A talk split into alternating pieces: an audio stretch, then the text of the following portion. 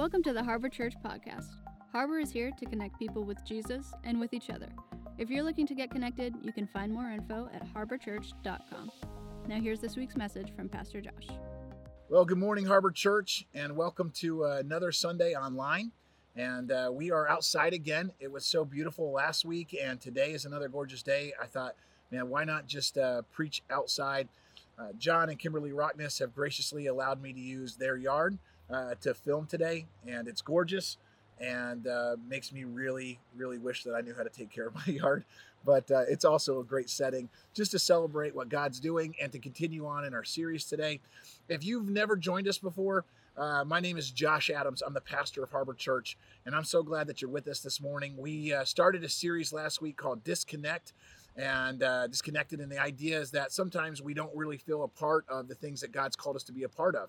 Especially right now with quarantine, we feel so distant from uh, other people. We feel as if though we, we can't really be a part of something, and that's not true. Whether you get to be with them physically or not, God has called you and designed you to be a part of a family, to be a part of maybe a workplace, a neighborhood, definitely a, a church body. And so I want to encourage you in that. Last week we looked at the story of the prodigal son, and that takes place in chapter 15 of the book of Luke. And so we're going to pick that up. We didn't read the entirety of that story. Here's what I want you to understand because uh, maybe you didn't get to watch last week's message. Uh, if you get a chance, please go back and check that out. I think it helps you understand the story better. But even if you haven't heard that story, um, what happens in Luke chapter 15 is Jesus is hanging out with a bunch of people. He's trying to show them some love, trying to bring them into a relationship with God. And uh, because he's being nice to these people, and these weren't like normal people, these people were tax collectors, prostitutes, um, people who the rest of society had looked down on. And what uh, what he does is he goes to a party with them, and I mean they're probably bikers. Um, I mean there, was all kinds of people that uh, were at this party that the Pharisees didn't like. There's the, the Pharisees were the religious people of the day. They didn't like Jesus hanging out with sinners and and bad people. And Jesus is like, "What is your guys' problem?" And this is what, and, and so like I didn't read this last week, but in, re, in, in verses one and two of, of chapter 15, it says, Tax collectors and other notorious sinners often came to listen to Jesus teach. This made the Pharisees and the teachers of religious law complain that he was associating with such sinful people even eating with them. And that was a big deal to break bread with somebody that was a known sinner. And Jesus, because Jesus loves people and he's trying to teach the Pharisees that they don't really love the way that they're supposed to, he says, Let me tell you a couple stories. And so in the first uh, the first few verses there, verses one and two is what I just read. In verses three through ten, he tells them the story of a lost sheep and then the story of a lost coin. And then in verses 11 uh, through 32, the next 22 verses, Jesus tells the story of what's called the prodigal son or the lost son. Um, sometimes it's called the loving father, uh, but it's also known as the story of the two brothers. And what we did last week is we just read uh, the younger brother's story of how he walked away. And that's just the part of the story that most people know. This younger brother leaves home. He takes all of his dad's money and uh, he cashes in and he goes to a pagan land and he lives it up. He buys friends. He, you know, rents it, this awesome place to live and all these things. But then when his money runs out, a famine comes, he starts starving. And so after a few years of living wild, he has to go back to his dad. He's starving. He goes back to his dad. He begs for forgiveness. And you're not sure if his dad will be mad at him or maybe just make him a servant. But the part that we read was the dad looks, sees his son walking down the driveway, runs to him, hugs him, embraces him. And it was this beautiful picture of a parent loving a child. And so last week on the Disconnected series, we, we talked about the idea of parents and kids. Today, we're looking at the prodigal son's brother, his older brother, and we're looking at that response and how two brothers kind of also can teach us something about being connected. And uh, brothers, siblings, maybe you don't have a brother, maybe you have a sister, um, but siblings, that that relationship, very dynamic. Uh, I kind of want to speak on that. And if you're sitting there going, well, I don't have a brother, I don't have a sister, I'm an only child, um, or my relationship with my siblings is is very broken, this message is still for you because I think it applies to your friendships. It might pl- apply to some of your workplaces. I think it applies to our churches and people inside the church. They're, they tell us to call one another brothers and sisters uh, from the idea that we're all part of the same family of God.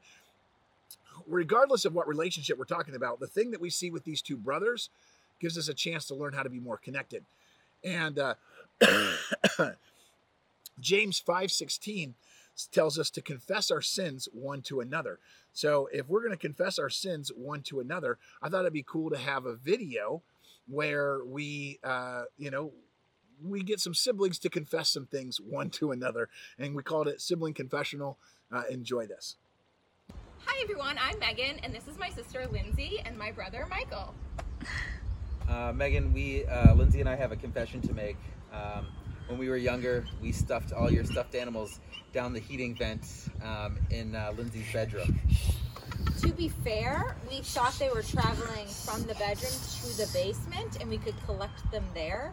We told our dad, um, but But, but we we lied to mom for a full day and told her that it was actually Megan that did it. guys, Um, when we were growing up, I found a medical book that talked about classical conditioning. And so I would hide in the bathroom in the shower and angle the cabinet mirror to face the shower where I was hiding. So that when Grace would look up from washing her face or brushing her teeth, I'd pull the shower curtain back so that she would see me just standing there to I scare still her. check behind the curtain now. yeah, it's part of her routine now, and it's my fault.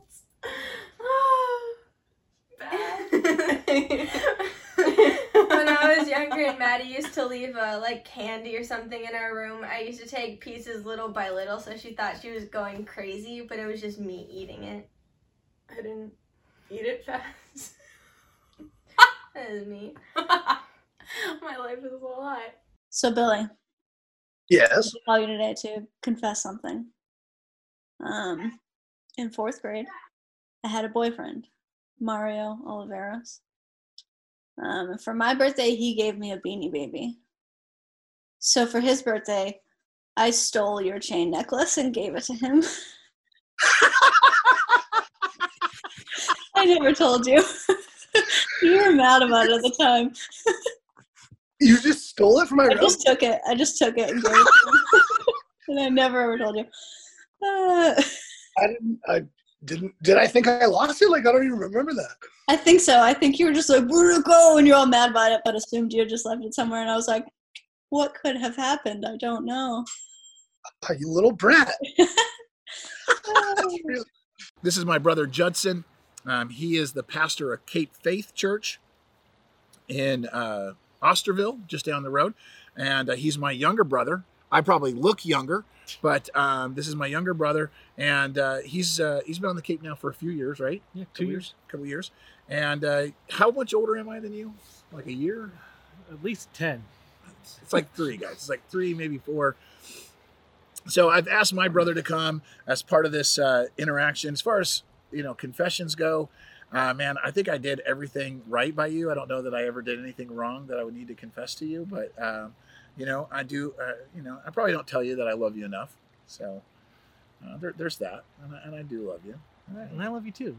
But if we're going to confess, there there is one thing. Okay. Do you remember that Airwalk hat you lost when you were like 12? Yeah. I threw it in the creek. Why would I, you don't- I don't know my why. I threw it in I the creek. love that hat. I know. I didn't know it was yours. I just saw a hat there, and I'm like, I wonder if it floats. And I threw it in the creek, and then you were looking for it forever, and I just couldn't tell you that I did that. But I felt like now it's a good time to tell you. I don't even know if I want to do this with you. Oh, whatever, whatever. Um, so, siblings. Many of you know what it's like. Now, here's the cool thing I heard about siblings: is as much as we, uh, you might find a spouse, as much as you might love your parents, it's your siblings that actually know you the most and the longest. I mean, it's those people that grow up with you as a kid. I mean, I, I love Kaylee, and I know you love Robin. Um, but our wives only met us after we were grown. We've known each other. I mean, I've known you your whole life. Um, it's it's it's a beautiful opportunity to have a healthy relationship with a sibling, um, but uh, not that's not always true. I know a lot of you have strained relationships with your brothers and sisters, but what uh, what I would recommend is that you you work on mending some of those. And so today's story uh, kind of gives us an idea of how to how to fix and mend some of our relationships. I already read to you the beginning. Jesus tells a story about a lost sheep and then a lost coin. Then he tells a story about the lost son. In the first two stories, when the sheep is found and when the coin is found, there's this great rejoicing. But then in this last story, and Jesus takes more verses. He uses 22 verses to tell the story of the of the lost son. Um, when he gets to the point of the son coming back, in the other stories it was all party and all celebration, and in this one it says, and this is this is kind of where I want you guys to see, uh, verse 25. It says, Meanwhile, the older son was in the fields working, and when he returned from home, he heard the music and the dancing in the house. And so I think it's uh, what would be fun is, is I, I, know as a pastor you've preached out of this, um, and this this passage has so much great content. But I thought we could share two, a couple different perspectives. I'll take the older brother's perspective, okay? And as an older brother, I know what it's like to have a screw up, lazy, take credit for everything I do right, and just live off of all of my hard work kind of younger brother. I'm not saying that's Judd. Eh, I could be talking about our younger brother, Joey. But I just I know what that's like. I can say I can feel this older brother's pain. Now, if we're honest, like this older brother comes back and it says from working. He was out in the fields working. Home slice is getting calluses on his hands. He's sweating. He comes back, and then what does he find? His lazy younger brother, who has been gone partying. This guy's been out partying. The guy cashed in on his inheritance, left me hanging with all of the work to do. And he goes out and parties, and then he comes back and wants to have a party at home because he came back. I haven't had a party yet and I'm working hard. Of course, we can see that this would cause some dissension. We can see from the older brother's perspective, this would be a, a, hard reunion. And I get that. You know, as the older brother, you would have this kind of perspective on it. You know, can, can you imagine an older brother thinking that they've done all the work? I mean, everything that's ever been done, they did. And it was always the best, and no one could ever come up to that. I mean, think about the younger brother, the prodigal position here. You know, I know when you called and asked me to do this, you were like, hey, you want to come and do the prodigal son with me? And I'm like, oh, he's typecasting me. Okay, well, you know, I'll just embrace it.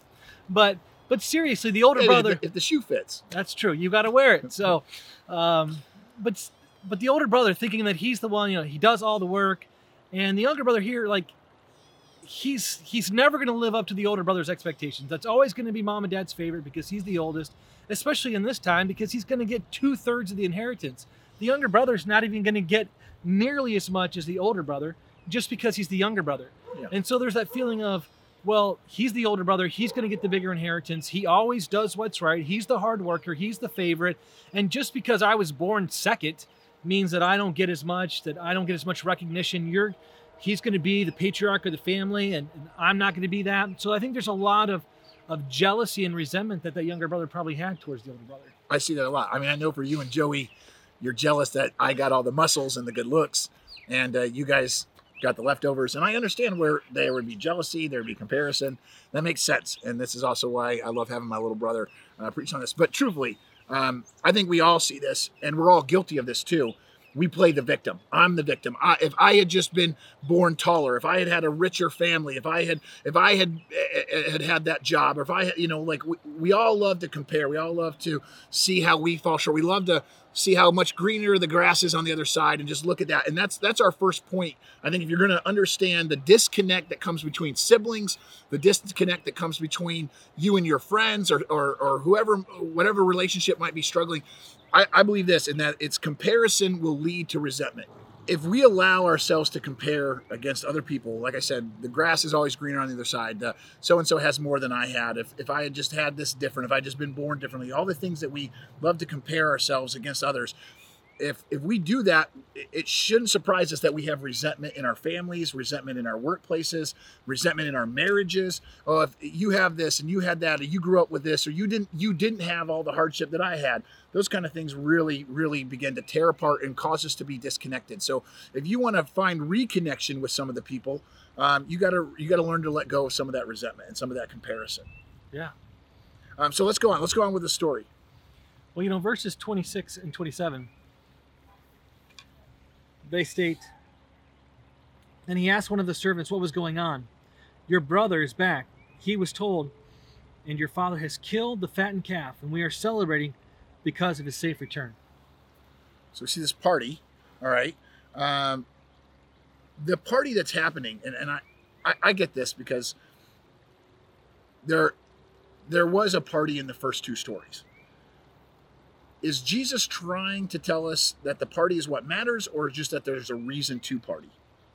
Well, I think he's given us the why here. Like, why is the Father so excited? Why is the Father celebrating? And you see that really happens in all three of these parables in this chapter. I mean, verse number seven, it tells us, in the same way, there is more joy in heaven when one lost sinner who repents and returns to God than over 99 others who are righteous and have and haven't strayed away. Like the Father is so excited, the Father's joy is so evident that He's willing to go out and He's going to have not just a little like meet and greet. Like this is going to be the biggest party that this town has seen in a long time. I mean, get out the lights, get out the the fancy robes, get out every nice thing that we have. The lost son has come home, and we're going to party. This is not just an afterthought. This is I want the very best. I want this to be big because I'm celebrating something that is very, very important. And this, this really, I think, gives you the key into like looking into the Father's heart. Like, Yeah. what does He really feel? How does He feel about the return of the Son? It wasn't like, oh, I'm glad He's finally back. I mean, this is, oh, I can't believe He's home, and it's He's so moved that He goes to this, you know, totally exuberant celebration to show that to the community. it made me think we should probably throw a party for dad and just see how our dad parties. It would be so cool just to see uh, a dad party. And I know that this dad is like loving it. And I, I, I do, I love your heart there on the why. But the thing I look at is also the who. Um, the, the servant comes back and he says specifically, he says, um, you know, like what's going on? He says, we are celebrating. Your father has killed the fatted calf and we are celebrating. Because if it was a party with just the, the dad and son, a two person party is kind of lame. But the dad says, listen, everybody in the house, every, all of the servants, all of the workers, everybody that has any reason to be connected to any of this is going to party. Like everybody, it's a holiday, vacation, you know, stop working, let's let's party, let's have some fun. And so the we are partying reminds me, and I know you probably feel this as a pastor, at your church, I feel the same way.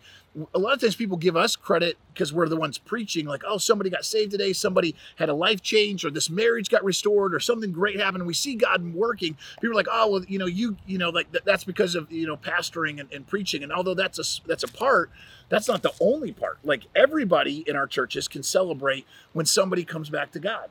Yeah, I mean it's it's totally a group effort. It's a it's a team event, and you know on a Sunday morning there's there's so many key elements that go into somebody's faith story, and their experience starts you know from their friend that invites them, the person on the lot, the person at the door, the person maybe helping with the kids, the person giving out the coffee, the the person that just welcomes them and says, hey, I'm glad to see you here this Sunday. The the then you have the people that get on stage and those that lead worship, those that do the announcements, and then obviously the message part of that. It, you know it kind of reminds me of of a Super Bowl win. Because when, when you have a Super Bowl team, it's not just the quarterback and the starters that get the Super Bowl ring. I mean, everybody in that whole organization gets the ring. The trainers, people behind the scenes, the coaches, the people in the front office. I mean, everybody's celebrating. I mean, when somebody comes to Christ uh, in a service in our church, Yeah. I mean, literally, when people run up to you and be like, "Hey, did you hear so and so got saved?" Like our response should be, "I want to go to Disneyland," because it, should- it really should be that exciting Yep. because it's a whole team effort. Everybody's involved. The whole group. It's not just one person that's doing this. God is using the church as a team to reach those lost people. I think if our family was a team, I'd probably be the running back or the wide receiver or the quarterback. I'd probably be all three of those. You would probably be the lineman. Um, Joey would probably be the water boy. You know, I can see Judd be or I know he a could coach. be a kicker because he likes to whine when people pretend Yeah, like they that's hit him. true. That's true. It's true. Melissa would be a coach. Jeremy would be a coach. You know, something like that. So uh, I can see our family doing that. I definitely would be whatever the most muscular position is. Um, but uh, what about the person that says, I, "I'm not one to celebrate, Pastor. That's uh, that's for you. That's for other people. I'm just not. I'm not that kind of a happy person. I'm."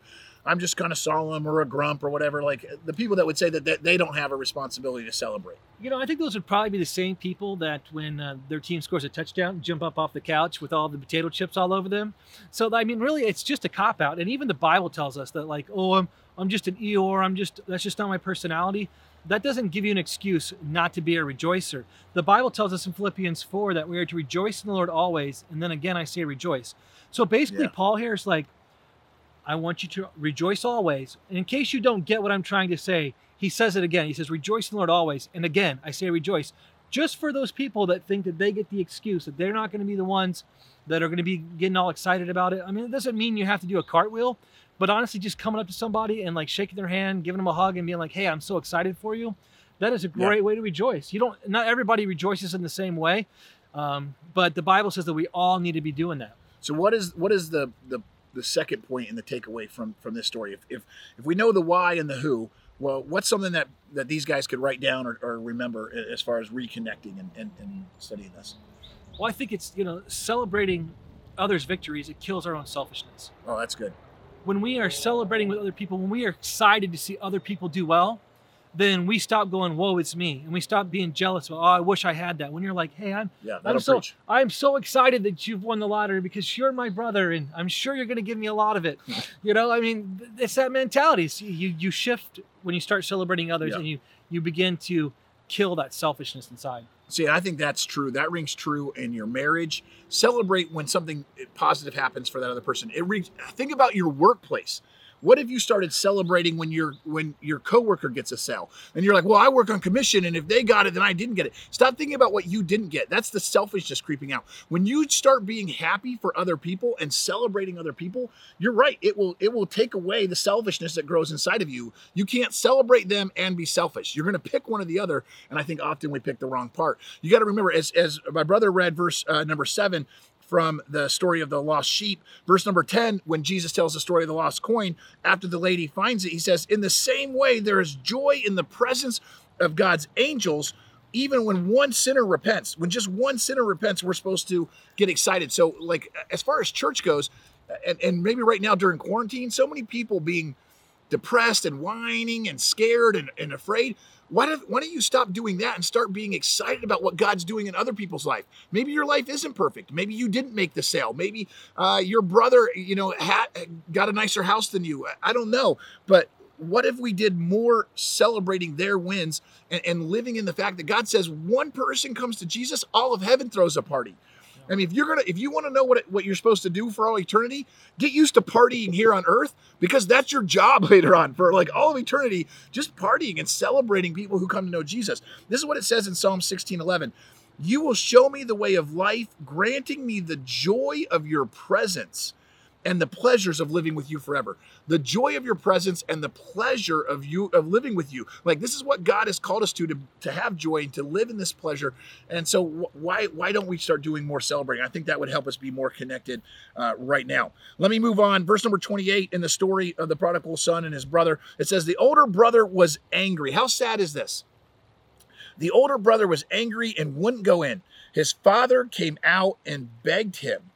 I mean, begged him to come back in. So we, we see this, man, we see this really, this really sad, sad part of the story where the brother doesn't celebrate with the dad. He doesn't celebrate with the, the servants. And, and so what, what can we learn from that?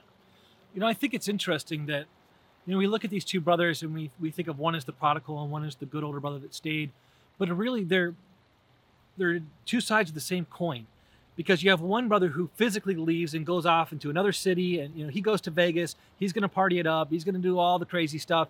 Then you have the other brother who stays home and he's supposed to be close to dad, but one was physically far from dad, and the other one was just as far away from him as, emotionally and spiritually as the other one. They were both completely separated from their fathers, and it, it was not just the the physical distance, but there's that emotional and that spiritual distance as well.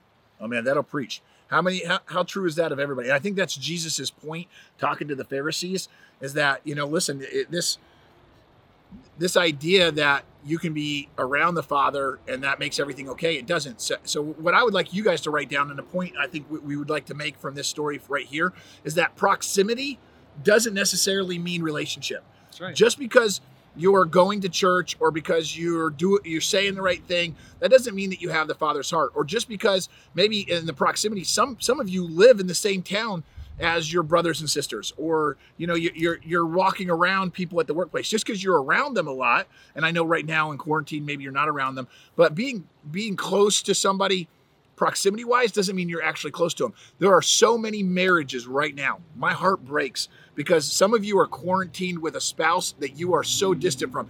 You've never had a time in your marriage where you've been this close, this long, and yet you are so distant in, in your heart. So this Right. this rings true for marriages, for friendships, for brothers and sisters, for uh, you know all kinds of different relationships. Just because you're you're there next to them doesn't mean you're actually close with them. So maybe you should spend some time drawing near to them. Um, maybe you should find some time leaning into them.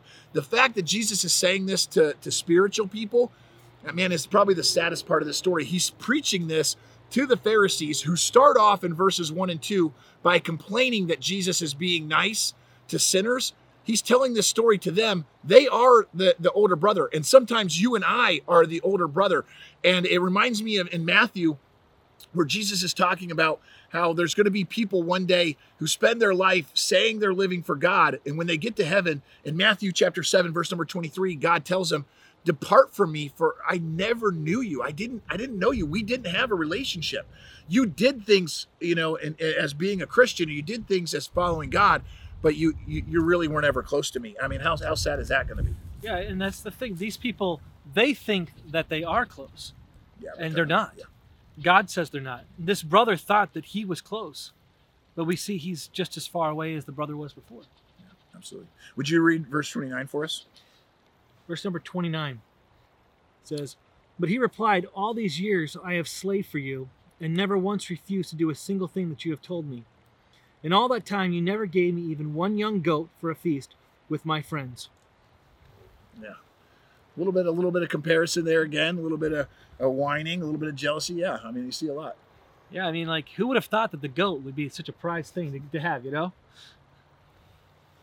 What do you What do you get, Judd, out of this uh, from the the older brother's reaction, um, as far as what I mean? We obviously know he should have responded better, but what can we learn from how the, this negative response? What can we learn from verse twenty nine as far as Well, I what, it, what we- it could have been? Well, I think if you go back to the beginning, as we were talking about, you know, the younger brother had this jealousy probably of his older brother. He was going to get the inheritance. He had all the prestige.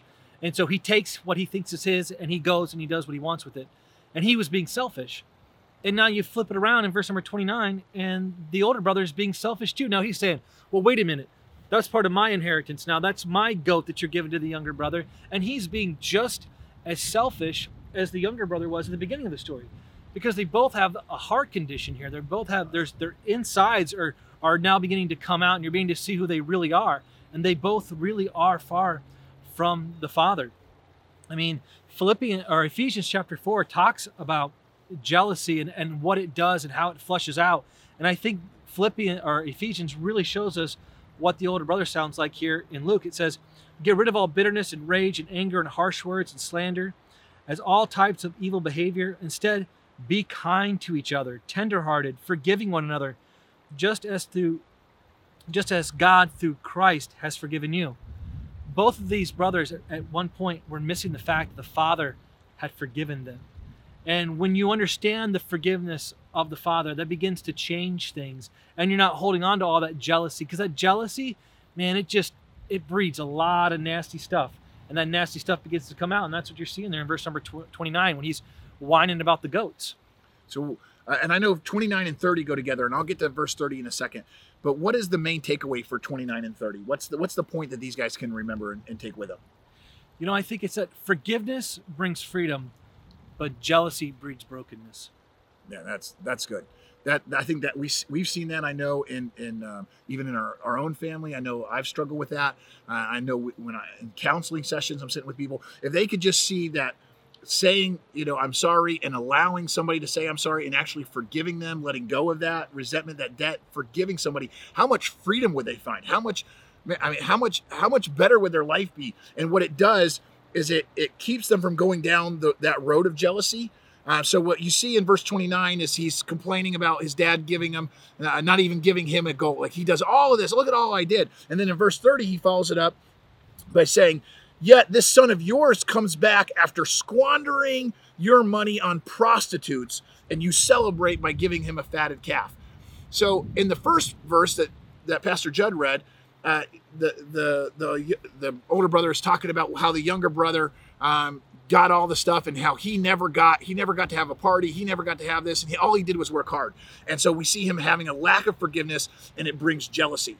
Then when I, and what we're saying here in this part that freedom that forgiveness brings freedom but jealousy breeds brokenness. Look at the brokenness that comes in the very next verse. He's he as soon as he as soon as he doesn't forgive he immediately starts trashing his brother to his father like you're gonna let him celebrate you're gonna give it him you know what he did he took all your money he wasted it and he spent it on prostitutes. He just starts in one quick verse, he starts slamming his brother. He starts gossiping, slandering, throwing him under the bus. And there's something inside all of us, if we're honest, when we get disconnected from people and we allow jealousy to come in, we allow that bitterness. What happens? We begin to devolve. We begin to fall more and more into our sin nature, our brokenness.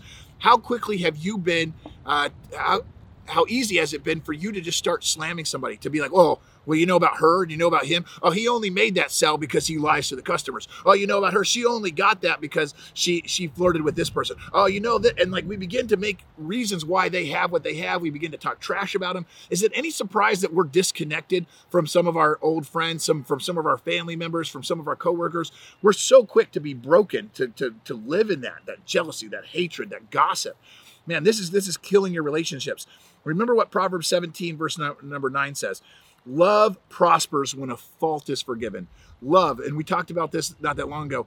Perfect love casts out fear. A lot of us are afraid of what's going on. If we would just love more, if we would have the love of Christ shining through us more. And in Proverbs 17, what it's saying there is love prospers. It's going to grow when you learn to forgive, when you let go of a fault. The second half of that verse is exactly what we're talking about dwelling on it. And how many times have we seen people that want to dwell on something, a, a, sin or a mistake somebody did them wrong 10 years ago, and they still bring it up? They're still talking about, oh, when you did this. Dwelling on it separates close friends. And you could write the word in brothers, spouses, kids, coworkers, whatever. Fill in the blank. When you dwell on past mistakes, you're, you're making you're, you're putting a cancer into your relationships and you're making it uh, so hard for you to move forward and be connected again when you dwell on those things, it's really like you're just taking brick after brick after brick of all those things that you start accusing people of, and all you're doing is just building a wall between you and that person. Yep. It's it is it's going to separate you. It's going to cut you off. So we're almost done with the story. We've got two verses left. Jed, would you read them for us? His father said to him, "Look, dear son, you have always stayed by me, and everything I have is yours. We had to celebrate this happy day, for your brother was dead and has come back to life. He was lost." But now he is found. I think it's it's crazy that he says everything I have is yours. The brother is so upset about a one little ring and a pair of sandals and a robe and a, and a cow, and the dad's like, "Buddy, you all the cows are yours, and all of this stuff is going to be yours. You've got everything. Your brother wasted all of his stuff. Why are you upset about me giving him a little bit just to redeem him and celebrate him? You've had got so much, and, and I think it shows us a beautiful picture of who the father is, like you mentioned earlier. It really, it really does. I mean, you see that the, the, the younger brother even said, "I want to come home and just be a servant." Like he didn't even want to come back and get that inheritance. He just wanted to come back and be with dad. And the older brother, he has all that inheritance, and he, the dad's saying, "Everything I have is yours," and the brother's still not seeing it. And I think when you look at these these three parables, you're seeing that heart of God that He is that forgiving and loving Father that He wants to restore. He wants to take the disconnected and reconnect it. And we see that over and over again in all three of these parables. You know, it's been said that this is the parable of the lost son, but really this could be called the parable of the lavish father because the father here, he just exudes yeah. forgiveness, he exudes grace. He has one son who literally spat in his face and walked away and said, I didn't want anything to do with you.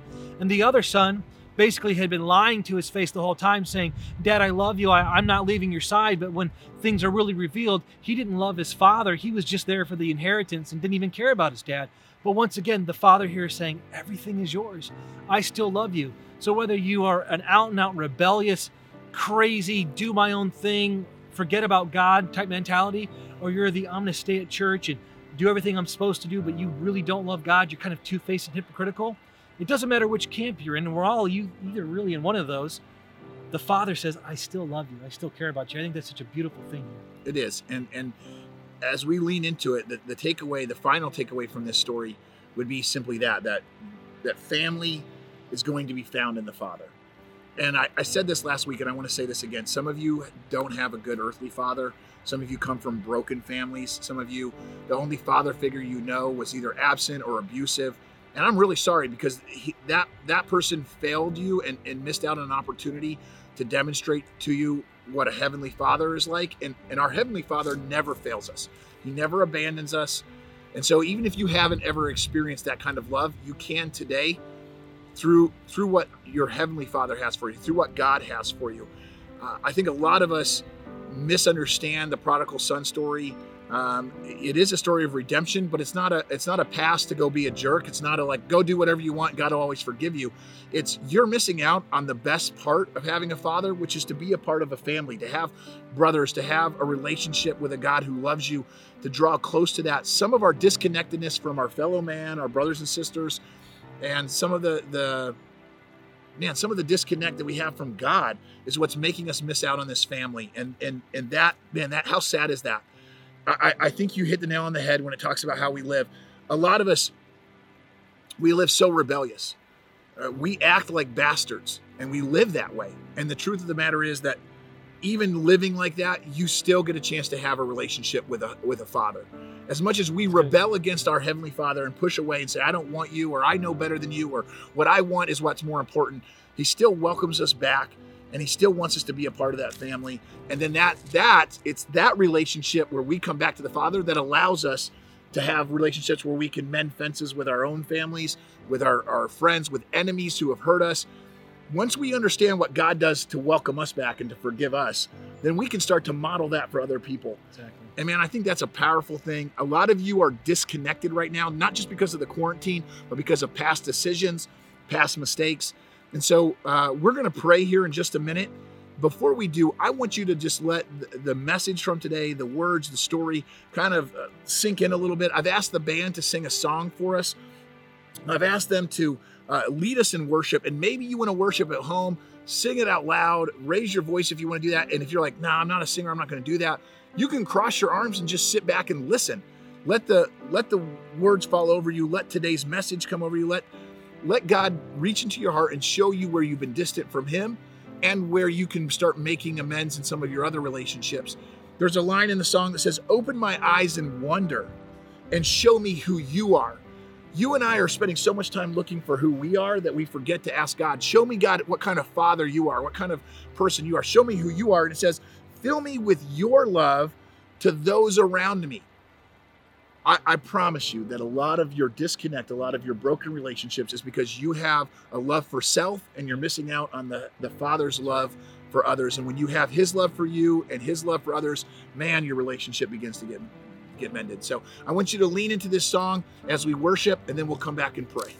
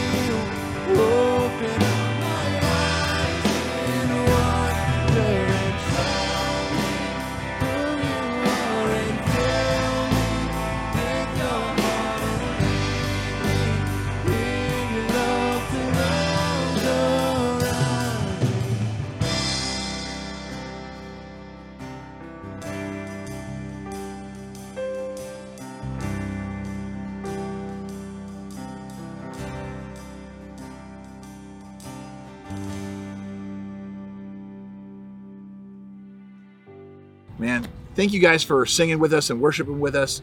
Well, let's go to the Lord in prayer. Uh, I'm going to pray out loud. Maybe you pray right there quietly. I know Pastor Judd's going to be praying for everybody that's watching this.